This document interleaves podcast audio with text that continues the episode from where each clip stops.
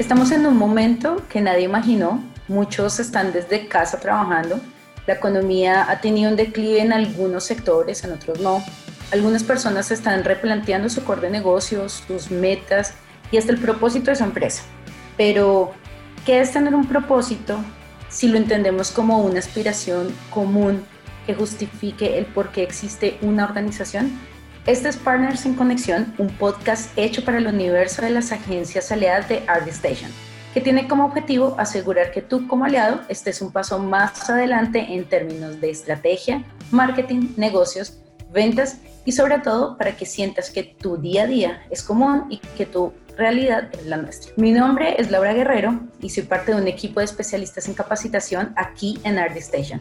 Seré su host en este episodio. Sean bienvenidos.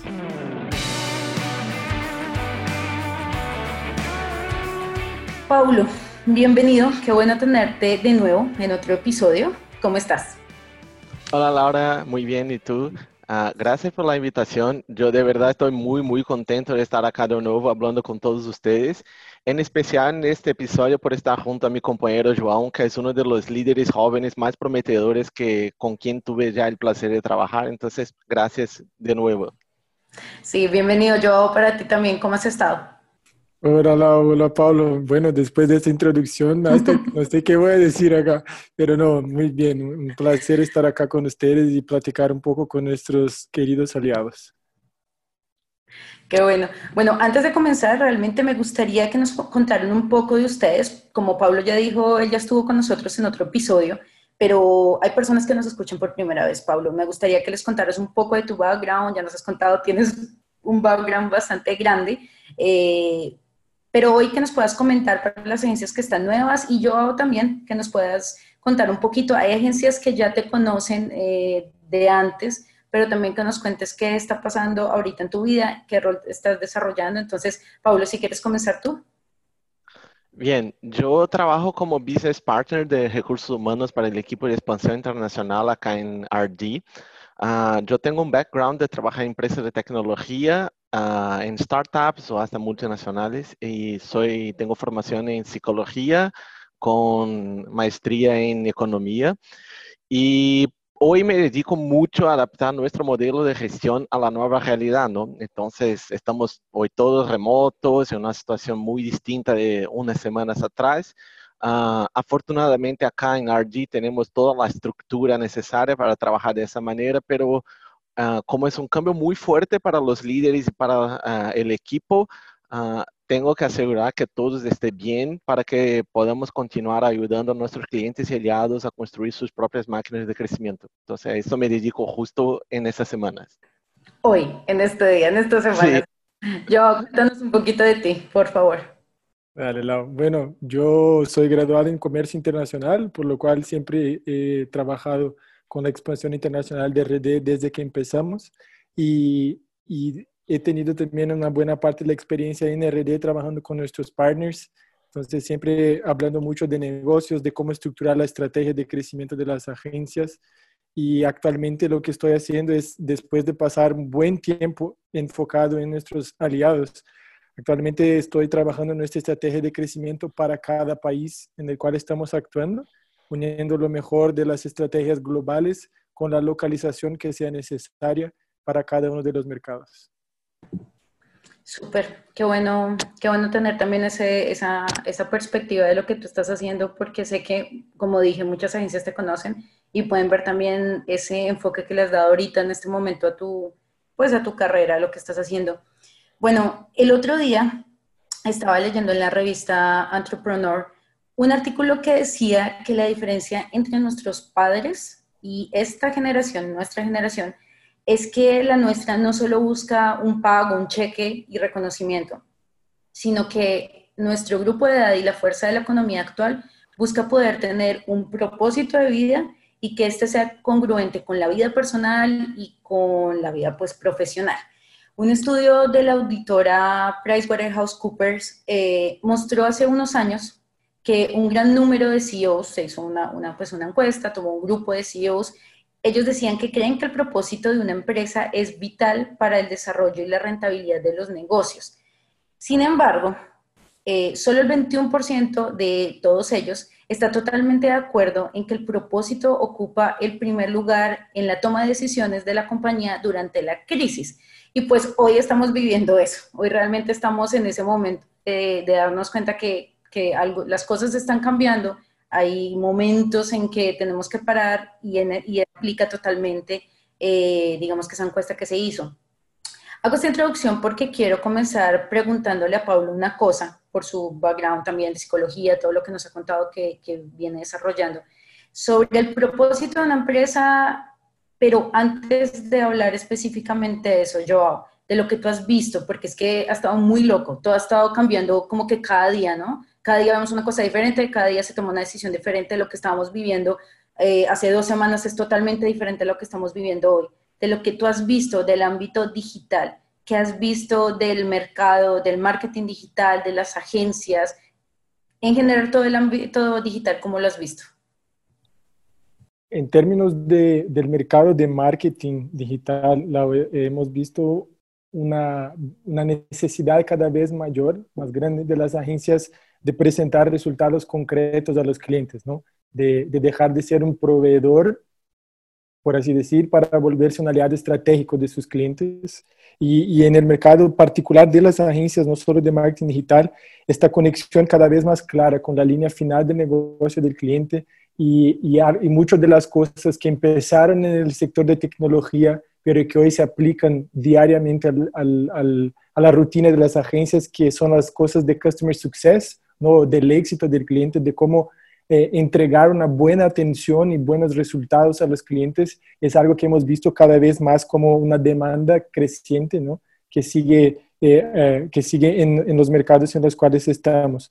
Ahora, hablando de propósito, que, que es el, el objetivo acá hoy, hemos visto que en momentos de crisis como este, las agencias que lo tienen muy claro para su equipo interno y para sus clientes son las agencias que van a lograr tener los mejores éxitos, por así decir, en este momento retador, porque la gente tiene algo en lo que creer, además de plata o de cosas, por así decir, materiales, ¿no? O tan lógicas, que al final del día no motivan tanto a las personas.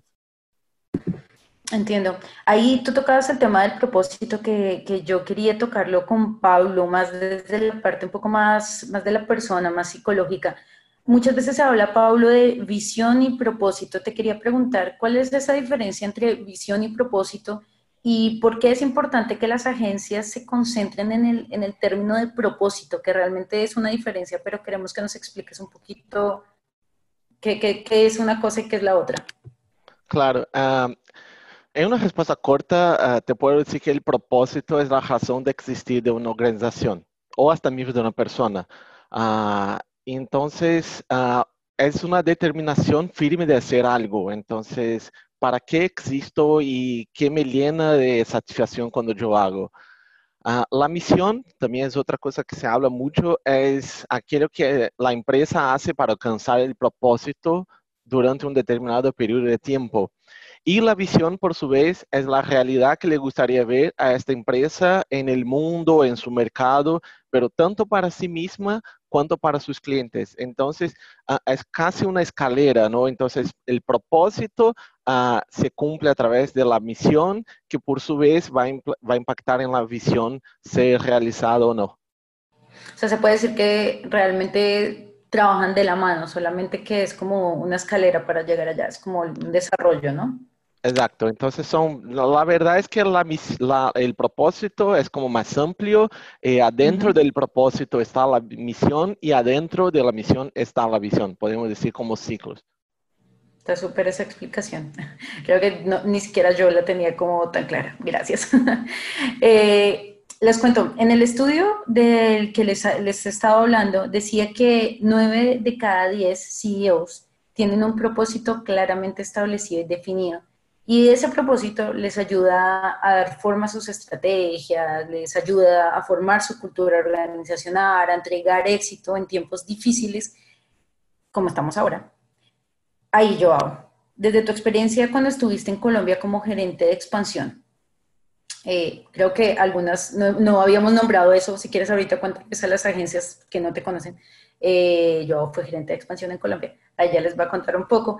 Em, ¿Las agencias realmente tienen un propósito definido? Cuando tú estuviste y todo el tiempo que has tenido experiencia en contacto con ellas, ¿ellas realmente sí piensan en eso?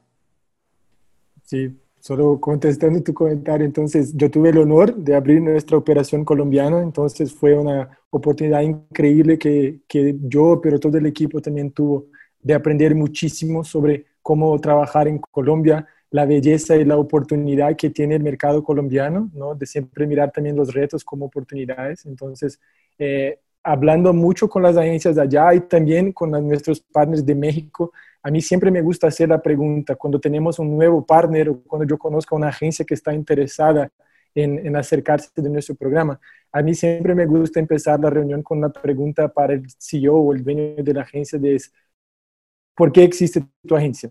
O de dónde surgió la agencia.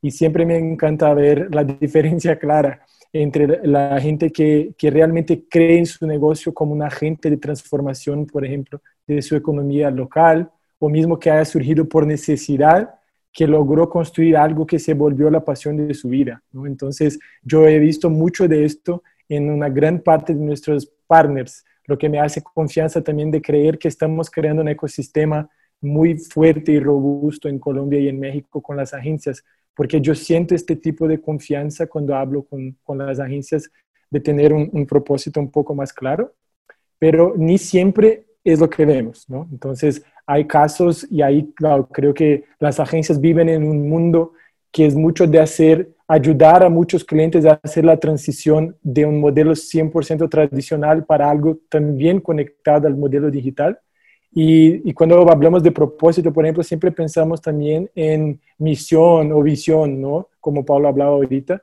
pero eh, hay que tener en cuenta siempre que el propósito es lo que nos hace salir de la cama todo el día, todos los días, como comentó Pablo. Entonces, ni siempre tener una frase bonita en la pared ahí de la agencia significa que tenemos un propósito claro y fuerte. Y una, recomendación, si puedo decir por el momento, para las agencias, los, en particular los, socios, Pregunten a su equipo, pregunten a cada uno de sus empleados si se identifican con este propósito. Si no, es probable que tenemos que ajustarlo o cambiarlo, pero es importante que el equipo esté comprado con el propósito. Y es algo que vamos a platicar un poquito más adelante acá, de cómo conectarlo con la estrategia, ¿sí? No, totalmente de acuerdo que eso que dices es tan importante y era algo que hablamos incluso en el otro podcast que los invito a buscar aquí en nuestra lista de los episodios, donde Paulo también hablaba de eso genera una conexión con la cultura organizacional que muchas agencias no tienen, ¿no? Entonces eso tiene mucho que ver. Y ahí, Paulo, precisamente hablando de eso que también hablábamos en el otro episodio que hablamos, el propósito puede servir como un roadmap, como un marco organizacional para una estrategia corporativa, como una, una guía para las empresas? ¿Sirve realmente el propósito para eso? Sí, seguramente, y como había comentado en, la última pregunta, uh, para mí es la base, ¿no? Entonces es el círculo más grande donde la estrategia se va a arrancar a partir de este, de este punto. Entonces, te comento que, por ejemplo, estamos viviendo una época donde la ambigüedad y la incertidumbre son extremadas, ¿no? Entonces, uh, tener un propósito claro y dejar que todos, como, como João bien comentó, uh, sus empleados, clientes y todos sepan de tu propósito es fundamental. Uh, en ese momento no tenemos muchas certezas, ¿no? Entonces, ¿qué va a pasar? ¿Cómo se va a quedar el mercado? ¿Cuáles van a ser los cambios? Uh, y seguramente vamos a tener que cambiar la manera que hacemos nuestros negocios. Muchos ya estamos cambiando, ¿no? Uh, muchas veces vamos a tener que cambiar eh, qué hacemos en nuestro business. Entonces, uh, la manera que hacemos las cosas y muchas veces las cosas que hacemos necesitan cambiar. Pero si tienes un propósito claro, ese no debe cambiar. Entonces, este va a ser tu ancla que te mantiene firme mismo con una tormenta muy fuerte afuera. Y, eso va a ser muy importante para todos en ese momento. Entonces, uh, tu empresa necesita de un punto de seguridad. Tus empleados necesitan confiar en tu business y también tus clientes necesitan ver un valor en lo que haces, necesitan ver una verdad en, en, lo que haces y también necesitan confiar en tu producto, en tu servicio, lo que sea. Entonces, para mí, ah, el propósito en ese momento, más como servir como un marco, debe ser ah, la base de la construcción de la estrategia. Y se puede comentar ahí lo, eh, claro. lo que dijo Pablo. Eh, les doy el ejemplo del propósito de RD, ¿no? por ejemplo, que es volverse la plataforma líder de crecimiento para pymes en mercados emergentes. Entonces, en este, en este momento de gran incertidumbre, como comentó Pablo, eh, es lo que mantiene nuestro equipo enfocado, motivado y mismo sin saber qué va a pasar y tal, tener la seguridad de que estamos juntos, de que vamos por un buen camino, independiente de las dificultades que aparezcan, porque todas las personas que hacen parte de esta empresa comparten el objetivo, el propósito de ayudar a las pymes de los mercados emergentes del mundo a crear sus propias máquinas de crecimiento, a descubrir su propio camino de crecimiento. Entonces, este propósito, ser algo común a estas personas, es lo que nos mantiene unidos en este momento. Eso que tú mencionas, eh, los dos mencionas, es súper importante y yo comparto totalmente la visión desde, desde tú mismo lo que dices yo, de, de la visión que tiene RD mismo y de lo que dice Pablo. Pero yo creo que, sinceramente, que pensar en, pensar en el propósito es muy bonito en la teoría, sin embargo, cuando hay momentos de crisis o momentos de presión, eh, digamos que yo no creo que sea tan importante en esos tiempos. Es decir, las personas, o sea, las presiones operativas, por ejemplo, las metas a corto plazo, eso significa un gran desafío a la hora de implementar ese propósito tan soñado y tan lindo dentro de la cultura organizacional y en la estrategia. Yo quiero preguntarles a los dos, porque realmente haciendo como el estudio también de esto, me dejó a mí pensando mucho personalmente cómo realmente el propósito, lo que Pablo decía, también es en la vida de cada uno, porque no solo es la incertidumbre eh, laboral o la incertidumbre, digamos, del, del entorno laboral, sino también en la vida personal de cada uno. Cómo realmente ese propósito me puede estabilizar a mí, me puede ayudar a realmente seguir caminando. Quisiera un poquito la opinión de los dos. Ah, obviamente, Pablo, desde el punto de vista de cultura organizacional como empresa, y de yo de la estrategia. Realmente ese propósito, cómo consigo eh, ponerlo en práctica en un momento de crisis donde veo que son prioridades otras cosas más que ese propósito. Sí, de mi lado yo pienso que por ahora no hay cómo no trabajar el propósito. Eh, ya deberíamos tener todos muy claro el, su propósito, pero si no lo tienes, ahora es la hora de hacer, no por nada, pero mucho porque si, si usted es el dueño de una agencia o un socio, o, o, entonces si tus empleados solo se preocupan, por ejemplo, por los objetivos corto, de corto plazo o por los números de la agencia, uh, te lo juro que la crisis va a hacer que con tu negocio se estanque por el miedo y la ansiedad. Las personas no van a quedarse tranquilas, uh, el número se va a quedar como una obsesión y, trabajar solo por un número, pues no nos llena y no nos hace salir de la cama felices y tranquilos y confiantes de que vamos a hacer la diferencia hoy. Entonces, si no tienes un propósito, ah, pues no, tu equipo se va a quedar mucho con miedo y con ansiedad en ese momento y no va a funcionar bien. Entonces, si tienes por otro lado un propósito muy sólido y claro, Uh, todos van a saber por qué deben moverse para una dirección, por qué son importantes para el mercado. Uh, todos van a buscar una manera de sentirse útil para tu empresa, para realizar sus propósitos y con eso los resultados vienen. Entonces, para mí es algo de, de pensar que sin eso uh, es muy difícil que vengan los resultados, en especial en los momentos difíciles. Exacto. Yo, desde tu punto estratégico, ¿cómo, ¿Cómo ves ese punto? Sí, me gustó lo que comentaste en conexión con lo que dijo Pablo ahorita. También es eh, muy lindo en la teoría cómo hacer en la práctica, ¿no? Y, y, que en momentos de crisis se lo puede echar. Y la verdad es justamente lo contrario, como decía Pablo. En términos prácticos, yo veo eh, cuatro cosas que podemos decir que están conectadas con el propósito, con la estrategia. Cuando tienes el equipo alineado, como comentaba ahorita Pablo, que la gente se siente motivada, confiante, no solo en momentos retadores como este, pero en el día a día, tú generas una confianza en el equipo. Y eh, hoy yo trabajo así con nuestro equipo de expansión internacional en RD. Cuando tenemos un proyecto que hacer, una entrega importante, yo tengo la confianza al delegar esto para el equipo por conocerlos y saber que están comprometidos tanto cuanto yo y que van a entregar. Entonces, confianza es el primero. El otro es tener una motivación real, que es justo lo que comentaba Pablo ahorita. Sí, el sueldo es importante, ganar plata es importante, pero esa es solo una parte, ¿no? El propósito real es algo mayor, más fuerte que eso. Entonces, cuando tienes el propósito claro y que la gente lo comparte, tienen una motivación real. El tercer punto es algo que yo siempre también platicaba con los partners, que es algo que llamo de logros inéditos o logros nuevos, ¿no? En el sentido de que en RD, por ejemplo, yo ya he visto agencias aliadas repetir este escenario, es llegar a un inicio de año, tal cual estamos ahorita en marzo, abril, de tener una meta muy agresiva, muy retadora para el año y pensar en un primer momento como mm, imposible hacer esto, es un número muy, muy inalcanzable, pero con el trabajo duro y, por de nuevo creer en el equipo al final de los años, siempre hemos logrado estas metas. Yo puedo decir con orgullo que RD hace nueve años ha logrado estas metas año tras año. Y entonces eh, eso todo, la confianza, la motivación real, y los logros inéditos o logros nuevos solo son posibles con una cosa que para mí es lo más importante, que es la disciplina. Y eso vemos mucho en el día a día, como recibimos correos, eh, miramos charlas de TED, eh, leemos posts, escuchamos historias de éxito, casos de éxito, y la gente siempre está buscando por, por shortcuts o por atajos, ¿no? por cómo acortar el camino hacia el éxito o qué se hizo de distinto, qué la persona pensó diferente y mientras sí hay innovación en eso todo, nada reemplaza la disciplina del día a día.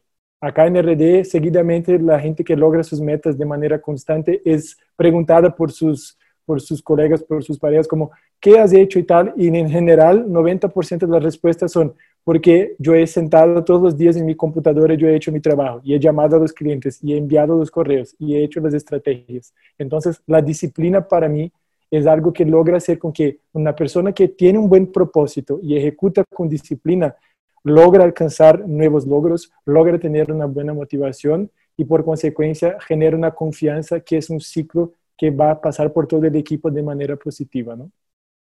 Sí, y eso que comentaste acerca de las personas que logran las metas acá, uh, me encanta compartir algo que las personas de ventas que yo tengo más contacto, uh, todas las personas que, que, son high performers, de que logran sus metas, uh, tienen la misma respuesta cuando yo pregunto, ¿qué, qué haces tú distinto que, que tiene un resultado impresionante hace dos, tres años?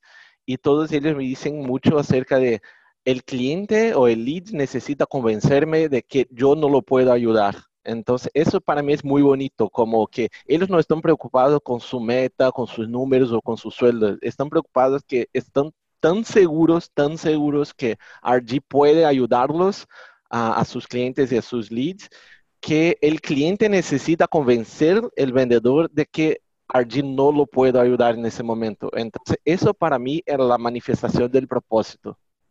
Está muy chévere, muy chévere ese, ese insight que traes y yo creo que así mismo lo pueden poner en práctica los partners. Realmente, cliente, convénzame que realmente yo no lo puedo ayudar.